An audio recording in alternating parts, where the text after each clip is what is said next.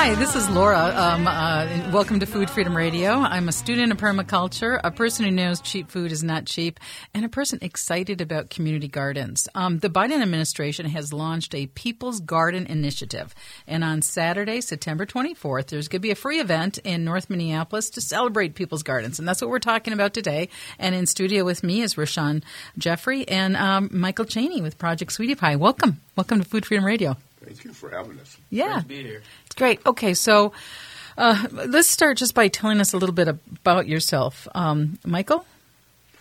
Well, I know you've been on the show several I- times, I'm and kind, of a, I mean, I'm kind of a fill-in, right? I'm like hamburger helper. You know, whenever you need a program, you know, Michael, he's a big mouth. He's he's willing to come and talk mess. yeah, he's an elder, and he's he's he's been doing such awesome work. Well, I'm blushing. Thank you. Um, well, you know, we've been Project Sweetie Pie. Uh, North Minneapolis is going green. Give us a call and learn what we mean. Where once lie urban blight, now sits luscious garden sites. Gardens without borders, classrooms without walls, architects of our own destinies, access to food, justice for all. And now, like sweet potato vines, our missions and goals all intertwine. Laura, it is a decade since we first met. Mm-hmm. Where has the time gone? Well, and yeah, I mean, sometimes I feel um, kind of frustrated because it feels like um, progress is not coming as fast as that optimistic Laura. When we, when you and I were first talking ten years ago. When we were once young, yeah, when we were once young, I thought we'd be done with all these problems now, and it seems like they're getting bigger. but but I love the image of that poetry that you just said, and I still believe that that is what the future holds because we're going to make it hold that, right? well, I say that the urban farm, and I never talk about urban farming in singularity. I always talk about it as a coin. A coin has two sides, heads and tails, yin and yang, you know, and so I always talk about it as urban farming, local food production, because we're not just talking about food access, of course, food justice. Those are great, phenomenal visions and aspirations, but none of that will mean anything if we don't at the same time think in terms and plan and define and design economic development for marginalized communities, residents who have been left off from the table. And I think there's um, one thing that has changed in the last 10 years since we first talked is um, a growing understanding on nutrition that our nut- the tr- nutrition of humans is related to the nutrition in the soil. Um, so I had uh, David Montgomery and Anne Biklé, and they had a book called What You Food Ate. And there's like 50,000 phytochemicals. And so to eat from living soils is crucial for our health and well being. And that's not the industrial system where most people get their food. That's not the cheap food system. Right.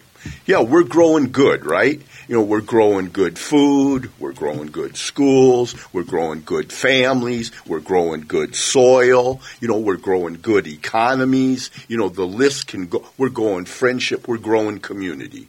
You know, it's it's hard enough just to grow food, but it's harder to grow the next generation of conscious, you know, growers of food.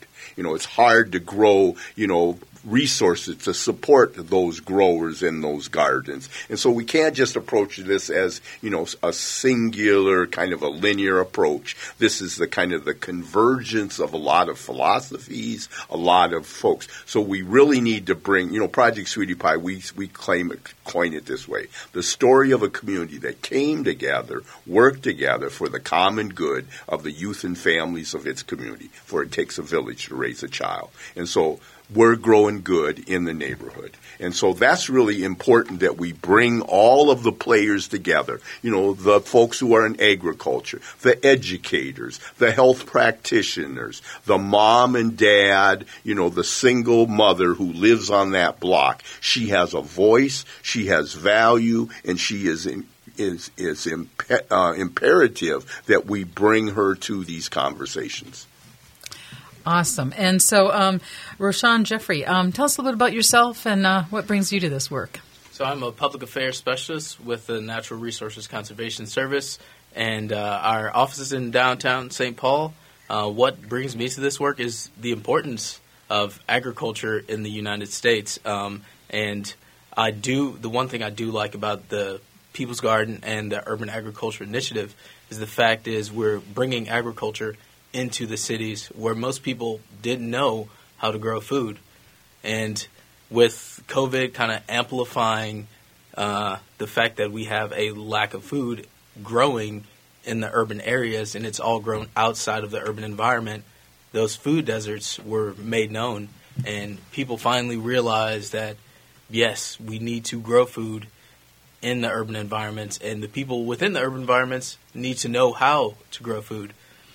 Especially, um, a lot of people are experiencing stress because inflation went up and the price of food went up. Um, but in my garden, it's kind of like an inflation free zone, right? I mean, these things are natural gifts of, of, of life and, and of the soil.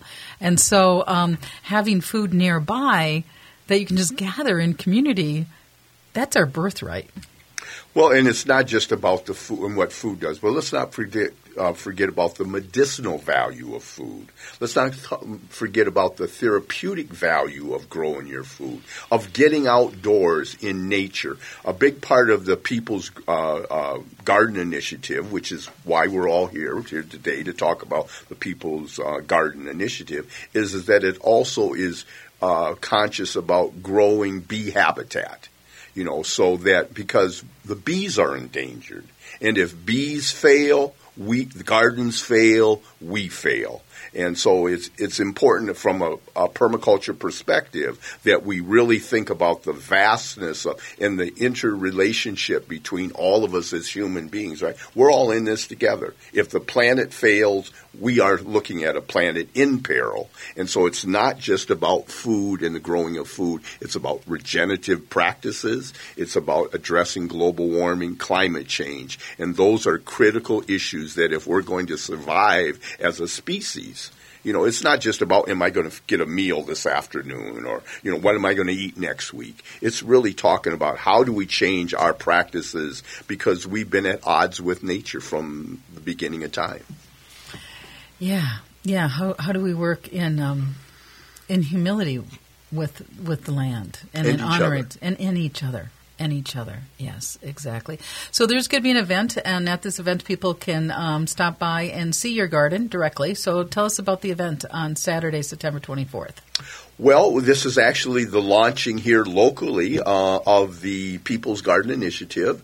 Um, um, we are. I'll uh, let Rashawn talk about the the large picture, but on the local level, you know, again, I'm an activist organizer. Been you know doing growing of food and growing of you know the food movement for since 19. Uh, when when was? I can't even remember what year it was. 84, I guess, when we first started. You know. Uh, doing a lot of organizing, but in 2010 is when North High came under attack. So this is kind of the evolution, kind of the of where we're working on a food forest. Ask me what a food forest is. What is a food forest? well, see, I'm glad you asked.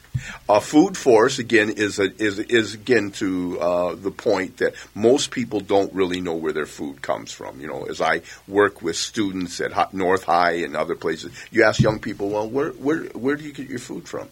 So I said, well, what would happen if Cub Food closed down tomorrow? And they say, well, we'd go to the corner store or we'd go to Aldi's. And I say, no, that's not the way it works. I said, because all of those places get their food either from Cub or even larger distributors, SuperValu. And so it's important.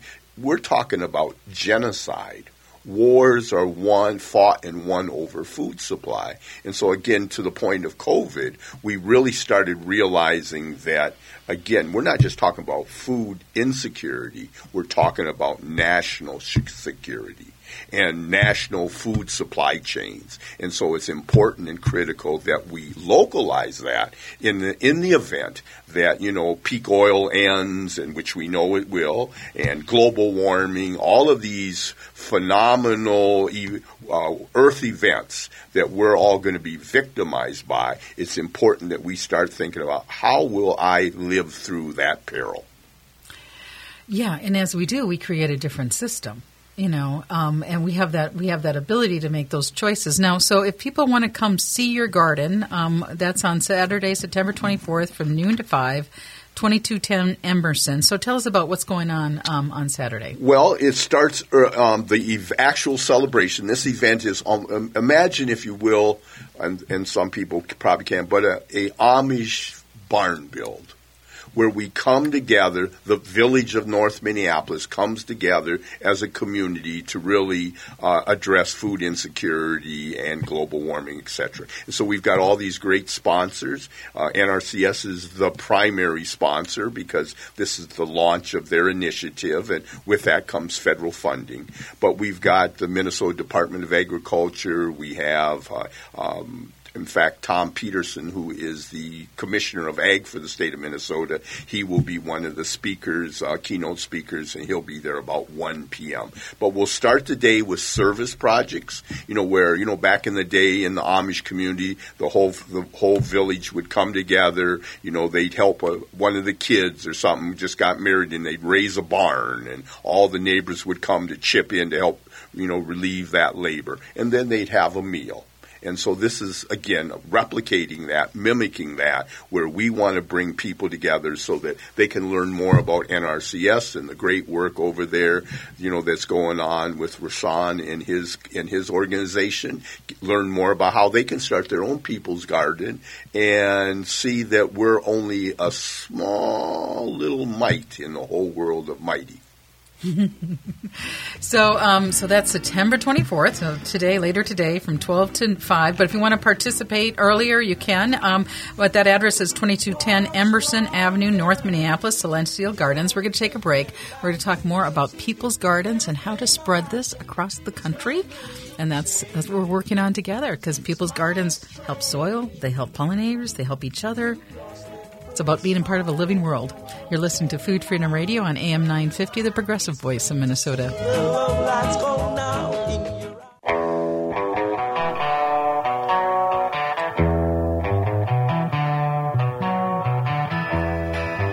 Welcome back to Food Freedom Radio. I'm Laura Hedlund, and in studio with us is uh, Michael Chaney with Project Sweetie Pie and Rashawn Jeffrey. And um, so we're talking about People's Gardens. So tell us, uh, Rashawn, again, what is the agency you're with, and how is it involved, and what's this concept of People's Gardens? Yeah, so I'm with the uh, Natural Resources Conservation Service, uh, formerly known as the Soil Conservation Service, and essentially um, we were founded by Hugh Hammond Bennett during the Dust Bowl, and uh, he was trying to figure out a way to bring this, keep the soil on the earth, uh, and instead of flying away in tornadoes and wind, um, that essentially caused a, a major major migration and a major lack of food. Um, but we still continue the process of trying to keep the soil on the land. I mean, and here in Minnesota, we're trying to keep the soil on the farms and not down the Gulf of the Mississippi, Gulf of Mexico. So that Dust Bowl, of course, contributed to the Great Depression, and um, it was um, how the farmers were um, working the land that caused that incredible problem with soil erosion that created the Dust Bowl? Yeah, I would I would have to say uh, it was just a lack of education and, and not knowing. Um, so Hugh Hammond Bennett uh, went out there to work hand in hand with the farmers, uh, and they devised plans to keep the soil uh, right where it's supposed to be. Uh, it, it, took took some time, but he was able to do it. Yeah, and um, and what we can learn from that now. So, so what's what is going on with the People's Gardens? It's a national effort. So, tell me about that. Yeah, to segue into the People's Garden. So, originally it was an initiative uh, launched in 2009. So, it's named for the People's Department. Uh, so, former President Abraham Lincoln, uh, his nickname for USDA, which was established during his presidency in 1862. So, uh, it, it's part 1862. of so we're talking about a long time ago. This this history is not this. Uh, the People's Gardens is not really a new concept, huh? Uh, so I mean, it was it was named for the People's Department, so it was named after. But uh, I guess the concept of um, essentially having the initiative um, has always been there, um, and but essentially uh, it's part of the USDA's broader broader efforts to advance equity um, support local and regional food systems and access to food, and encourage use of conservation and climate smart practices. Um, so it empowers communities to participate in local food production and provide diversity, diversity and resiliency to the food supply chain. So, um, so um, it's now being launched. There's 17 um, of these people gardens in the country right now. Yes, that's correct. So, with the initial launch, there were 17 cities within the U.S. Uh, that were launching, and we're also opening opening up to uh, add more people's gardens. Um, so if if you guys want, if whoever whoever's listening, if you guys are interested, um, I'll plug the information a little bit later on. No, plug it right Um, now. So I oh, yeah? Yeah, yeah, why sure. not? um, so no, I've been doing a community garden actually since 2010, and it is um, it is such a wonderful place to be. And you know, I think I when I first d- did the community garden, I was like, yeah, I gotta get food in case the whole system collapses. I better have food. You know, I have that that fear kind of motivating, but after being in there and being in community, it's really about love, not just about fear of the food system, but it's about how to grow and be in relationship and, and feed our bodies in a way that's healthy and nutritional and nourishing um, in a community in a whole. Yeah, definitely. Uh, I mean, I feel like as Americans, we've kind of stepped away from that community thing, and we focus on individuality and doing our own thing. So when you bring that community garden aspect in, uh, you're working with each other, working with other cultures, different types of people you might have normally not uh, have associated yourself with. Um, you get to uh, put yourself in their shoes because you're all doing the same thing. You're all gardening. Uh, and the, the language of gardening is the same. You can speak different languages. But when you're in there, in that garden, working with other people, you kind of build that bond. Uh, and that's what I feel that, that we're trying to do. We're trying to bring that bond to these urban communities. Um, but to plug in how to register, so you can just go to usda.gov forward slash people's garden uh, to search more information on that.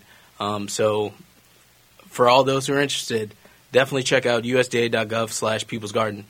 So, Rashawn Jeffrey, um, I really appreciate the phrase you just said, the language of gardening. Do you want to um, uh, kind of riff on that? What, what do you think that language of gardening? I, I like that phrase because I think there's something.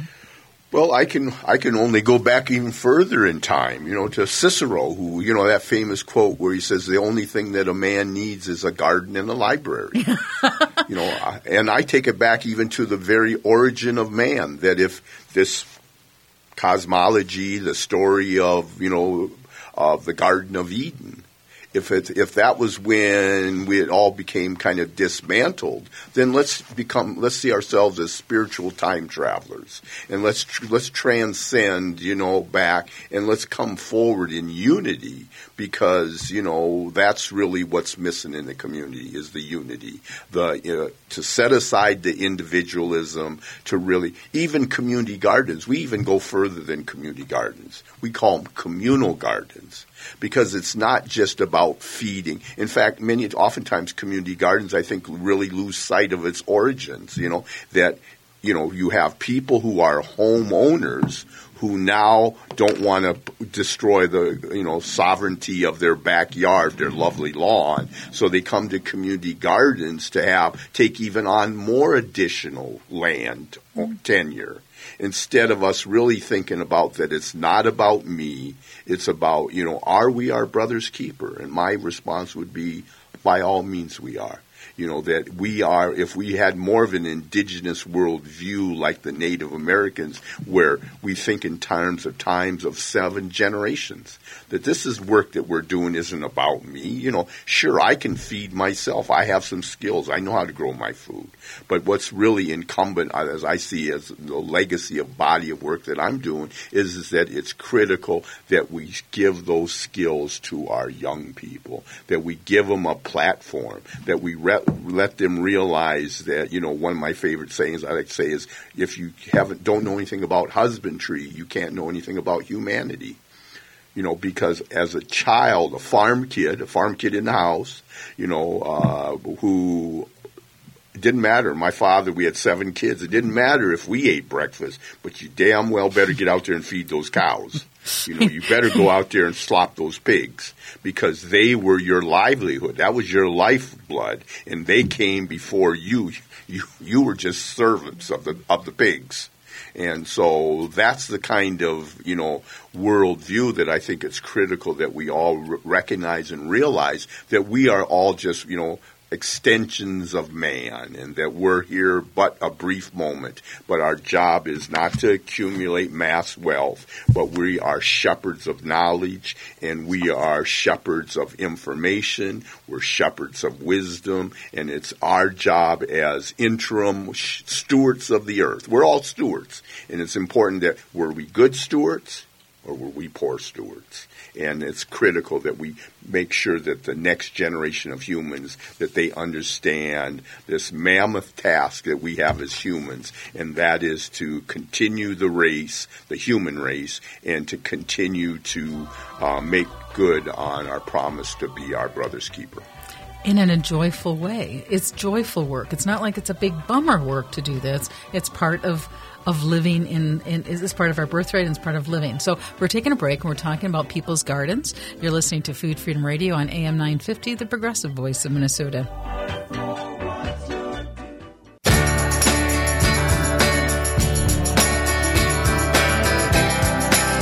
Welcome back to Food Freedom Radio. I'm Laura Hedlund, and on today's show, we're talking about people's gardens. And uh, in studio with us is Michael Chaney with Project Sweetie Pie and Rashad Jeffrey with um, NRCS. So, um, Rashad, tell us again, what is um, NRCS? So, it's the Natural Resources Conservation Service. Um, so, essentially, we give financial and technical assistance to farmers. Um, in the past, it was mostly rural farmers, um, but now we're bringing it to the urban communities. And I'll have a definition of what is urban ag right here. So, urban agri- agriculture includes the cultivation, processing, and distribution of agricultural products in urban and suburban areas. So, that includes community gardens, rooftop farms, hydroponics, aeroponics and aquaponic facilities, and vertical production. These are all examples of, of urban agriculture, and we're trying to reach those populations um, with our financial and technical assistance, um, which is which is pretty awesome. So, I mean, right now we have an agri- agriculture and innovative production that we're just working on pushing to the urban environments. Yeah, a, a little interesting story. You know, um, it was probably about six years ago or so that I approached the Minnesota Department of Agriculture with the idea of creating a fund to support urban farming. And it was a real uh, sludge up the hill. Uh, in fact, I remember Representative uh, Pope, who was from down in the Rochester area, and she was the head of the Ag Committee. And she, we went to meet with her, and she says, well, what is urban agriculture? You have to educate us. We said, well, urban ag is ag in, in urban communities. Well, that wasn't good enough because, you know, we were a motley crew of, you know, because we were colored. What would we know? And, you know, they, she, we were in the sacred halls of agriculture and they certainly had to know far more than we did. But they went on and we pushed on and we pushed on. It took us about two, three years to finally get some mo- motion in the ocean. And finally they said, well, we're going to, they had appropriated some money to do a study, a statewide study. What is urban farming? $250,000 later, they came back. Urban farming is farming in urban areas. you, you got your answer. So, but a lot of government resources um, have been going to certain communities. I know there's a lot of criticism too because a lot of our public dollars have been going to very large entities, and so you have this the the current food system. You have a concentration of wealth. Um, and I know the Biden administration came in with two big goals. We've got to address the climate crisis, and we've got to address the equity crisis. We don't want our children to inherit either of these viruses. Um, so, so urban agriculture is at the intersection of both of those. Yeah, ur- urban agriculture definitely is at the intersection because it uh, it allows the urban communities um, to get into that that farming agriculture mindset and also receive funding from the government, which is equally as important when they weren't able to receive it in the past. So yeah. Well, I mean, I mean, even beyond that, I mean, we were looking at, you know, 400 years of inequity, of, you know, uh, white supremacy. Do I dare say that on radio? You know, Sure. where funding, if you will, was administered, dollars were being dispersed, you know, over our heads in urban communities, going out into rural communities, creating a lifeline, creating a fund, if you will, that w- raised, children were raised on, folks went to school on, and yet it left the, the individuals in urban communities standing, you know, looking to the sky for help. And so we've got a long storied history of, of the Department of Agriculture really ignoring, denying, refusing to listen to urban residents, when in fact African Americans are, are are the heart and soul of uh, of uh, agriculture in this country. You know, I'm, and we've got you know lashes on our back to prove it. And so here, even though with the great migration from agricultural communities in the South, you know, coming north to live in urban settings, you know, during the industrial age, you know, in search of a better lifetime, we were pretty much left behind and left out. And in fact, um, you know, not, not received funding from the financial institutions, from the governmental institutions. And that was the whole genesis of the, uh, class action suit, you know, uh, that was brought up during the Clinton administration, and that where you know uh, there was money sought by folks who had been uh, unfairly treated by the governmental agencies and ignored funding, almost red like redlining was. So there's been all these tools of the trade that have ignored, have just really kept us out of the economic stream, and and has had. Uh, mammoth impact on our communities. And so it's almost guaranteed poverty rather than try to help lift people up and out of poverty. And so, one of the things is how do we correct the wrongs of the past? How do we make a brighter future for all? Because all of our destinies are intertwined. Your children and my children, we're all we're all in this together with the planet, with the soil, with the plants. And so, this idea of people's gardens is inspirational on so many levels. Um, so, but it also uplifts a different economic model. This this urban agriculture, having agriculture. It's, it's let, let, let's kind of go into like the three big benefits of urban agriculture. One is food resilience. We learned that in COVID, right? I mean, the foods, and especially with so much going on in the world. Um, I mean, growing food in our urban environment holds potential, helps with an anti-fragile food system. Yeah, definitely. And I feel that um, with along, going alongside with the People's Garden Initiative, um, USDA is essentially uh, providing resources for urban gardens and farms. So you don't necessarily have to push for having a People's Garden if you want access to expand, operate your farm or garden, and market what you grow and help you recover in case of a disaster. We are out there offering uh, t- technical and financial assistance. And you can meet face to face with our staff at your local USD service center and discuss your vision and goals in a way that USDA can help. So we are out there to help you, and you can find your local office at farmers.gov slash service locator. So, I mean, we, we are out there to assist. Okay, so do you, farmers.gov. I guess I, I wasn't aware of that. So how can a farmer connect, and what type of resources might might they find there? So you can find uh, information about loans, financial assistance, uh, free farming guidance, or you can sign up for the urban agriculture email list. So that's on farmers.gov/urban. Um, also, I mean, I know that they have. Uh, I've I've been uh, working with NRCS from the very genesis of Project Sweetie Pie. Um, one of my favorite people was the sister there that worked with, uh, and she really was a real advocate, you know. And I, that's why I'm glad to see Rasan there, is because again, if you're not at the room, if you're not in these circles, whether or not it's at the legislative session, in halls, or in these governmental agencies, or in these philanthropic communities, if there aren't folks that look like me in, in Rasan, then oftentimes we get left out of the will. In fact, last year. Um, I was told by three different organizations, and I'm gonna I'm gonna name names, you know, that because it was so strange. Um, you know, we were told that by Hennepin County, we were told by the Mortenson Foundation, and we were told by the McKnight Foundation when we applied for funding that they didn't see any relationship between global warming and urban farming. Mm. We were shocked. Now I gotta I gotta you know address this. Fortunately, we went back again to Hennepin County, and now they're coming with us in a big way. Uh, the last year we had a, a, Green Partners grant with them, a tree canopy grant, and so a lot of the resources that have already gone into this uh, celestial garden, i.e., the People's Garden, have come from Hennepin County. So they've addressed their disparities and their short sightedness. Um, same way with the Foundation. We were awarded funds from them because people are really starting to, as they say, rethink your drink.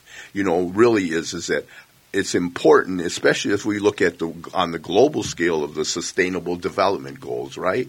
And one of the challenges, how do we bring corporations large and small? How do we bring the educational system? How do we bring the faith community all coming together as one to work on addressing the perils of global warming, climate change? And so it's shocking you know, to to hear people who are learned, far more learned, and, and got more degrees than I certainly have, and be, to be told by them that we don't see any. Uh, sorry, but our review panel didn't see any relationship between urban farming and global warming and addressing environmental issues.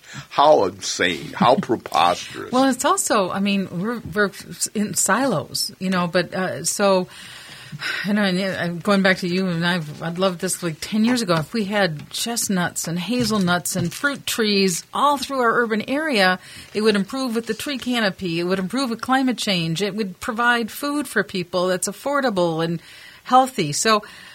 Um, but we don't want to do it because we don't have to want to pick up the leftover grapes. Oh yeah, they might make the roads kind of messy. Right you know, what is that about? I don't know. I don't want to mess up my boots with all those ap- those crab apple juice. I've actually heard people say that. I mean, it's it is it is crazy. But okay, so I want to get back. To make sure we say this, these three things. I mean, obviously, uh, growing food in urban gardens helps with the food supply. Duh. Um, and but second, it also teaches, and you were counting this, uh, sustainable living for the future. And and I think that for however long humans were on this planet, we had a connection with our food. And a lot of young people right now have no connection. And I remember something else you said a long time ago, Michael, is that there was a kid that was gardening and you said, Did you like gardening? He's like, No, I don't like gardening. I love gardening. and you know, you get kids around a raspberry bush and it's just it all it all comes back. It's it's sort of that that that passing on to this next generation and having that sustainability and that connection is so vital. It, I, I feel uh, it's it's it's human nature bringing us kind of back to our roots. And if you don't educate the public, which is one thing we're trying to do with this initiative, how will they ever know? I right. Mean, if all you see is concrete, that's the only thing you see is concrete or monoculture grass that's treated with a bunch of chemicals that's causing all these problems. Uh, it's crazy. And then, I mean, well, I, I, you know, I like to say it a little differently. Can you imagine living in Chicago, in Philadelphia? Living on the 70th floor, you know, in a high rise building, and being growing up in that atmosphere where you can't even grow a flower, let alone grow a garden. But you're more likely probably to become an astronaut than you are to learn how to grow your own food. I mean, we've got our priorities. We have things upside down. You know, I think that every child in America ought to be able, it ought to be mandatory that they know how to grow what a seed is. They know how to plant a garden. That should be core core issue number one. F- feed thyself, heal thyself. And that connection between feeding thyself and healing, um, there's definitely one uh, connection there. Um, the third thing that this does, and I want to make sure, is it nurtures habitat for pollinators and wildlife and green space for neighbors to connect. So, healthy, um, helping children, a resilient food system, and um, green space. Saturday, September 24th. Come and eat with it. Lunch is on us. Lunch is on you. So Saturday is December 24th, which is today, um, and the address is 2210 Emerson Avenue North We'll work for food.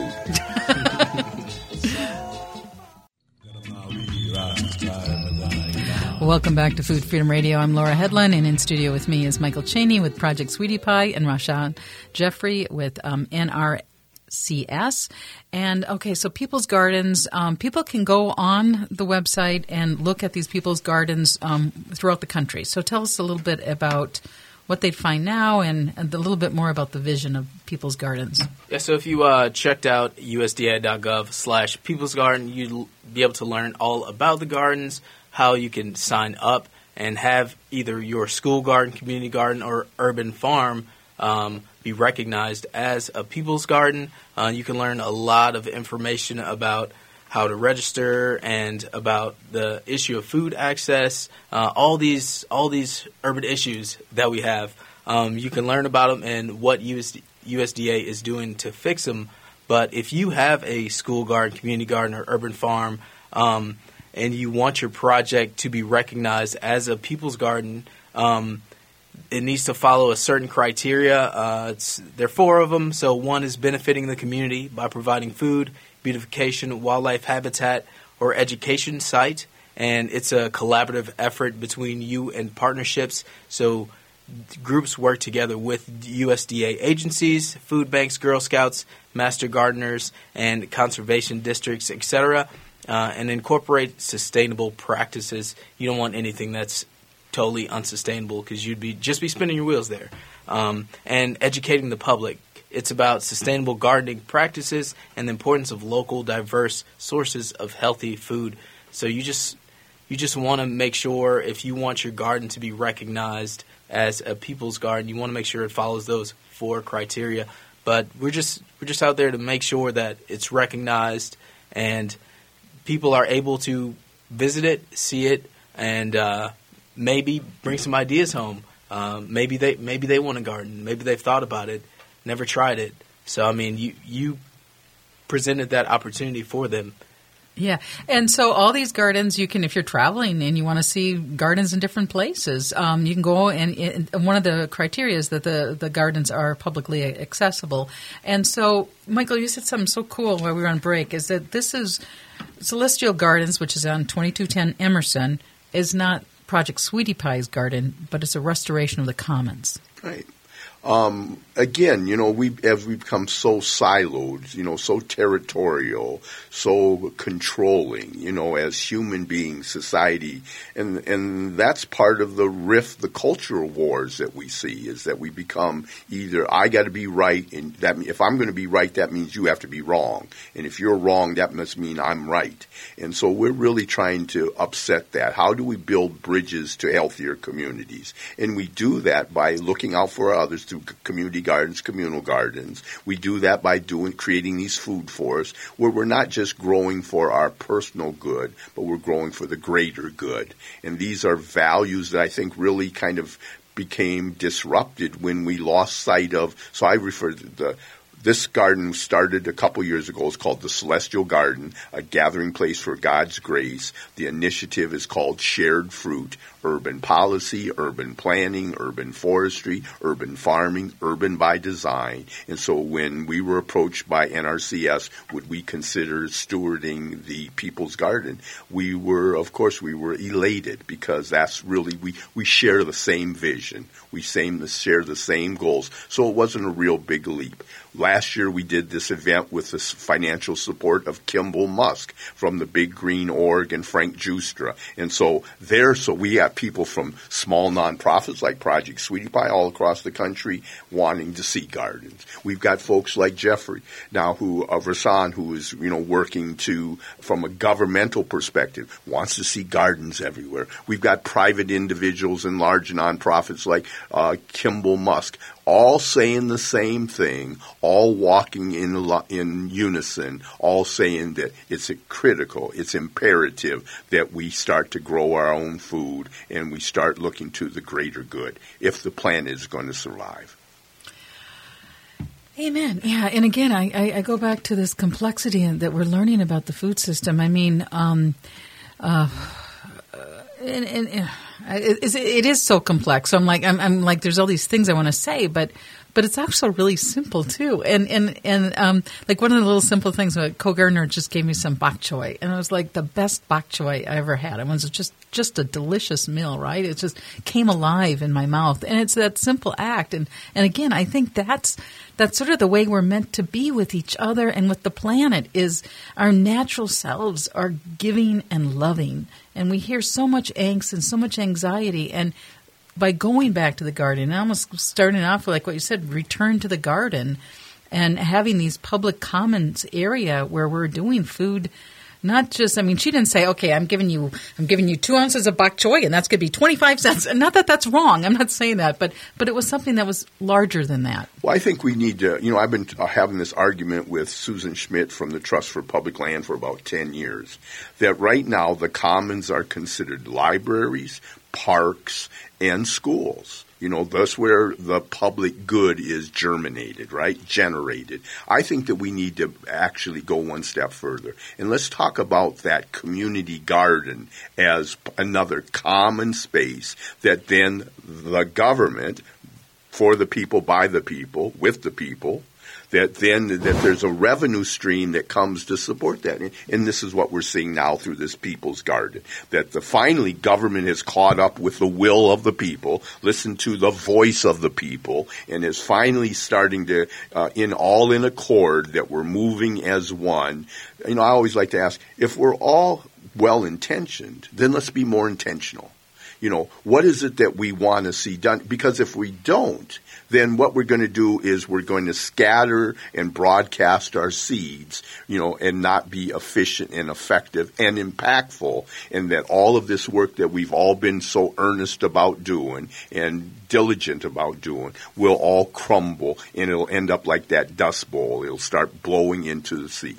Yeah, like if you uh, compare it to uh, Dr. Martin Luther King and the civil rights, okay. they had one goal, one message, and if all his followers didn't follow that same goal, we wouldn't be where we here where we are today. I mean, you could even say the same thing about women's rights back in the 1920s. Um, you have to have that big push, that one message, or like you said, it would just just scatter, fall apart, uh, and dissolve. Well, I, that's one thing I also say is I say that local food production, urban farming, because I never think about them as independently, but as joined together. That is the latest iteration of the civil rights movement. You know, we shouldn't be asking Minneapolis public schools, can we get a contract? We should be demanding it because it's students of color that are the student bodies, that are the administrators. And yet here we walk around like chickens with our heads cut off. But if we took the tactics of the 60s and the civil rights movement, right? The bus boycotts, you know, the the the uh, uh, fountains. So we're we're down. I've got to say again, September 24th, noon to five. Food's on you. And where do people go? Um, they can either come out if they want, if they got a green thumb and they want to share with someone and meet someone. They can come out at nine o'clock and do help set up and do some service projects, and then we're all going to reconvene at twelve for the party over here. Party over here, 22, 2210 Emerson Avenue. Yep. Uh, the People's, People's, Garden. The People's Garden. So thank you so much, uh, Michael Chaney with Project Sweetie Pie, Rashawn Jeffrey with NRCS, and thank you for listening. So head out to a People's Garden. Sign up. Thank you.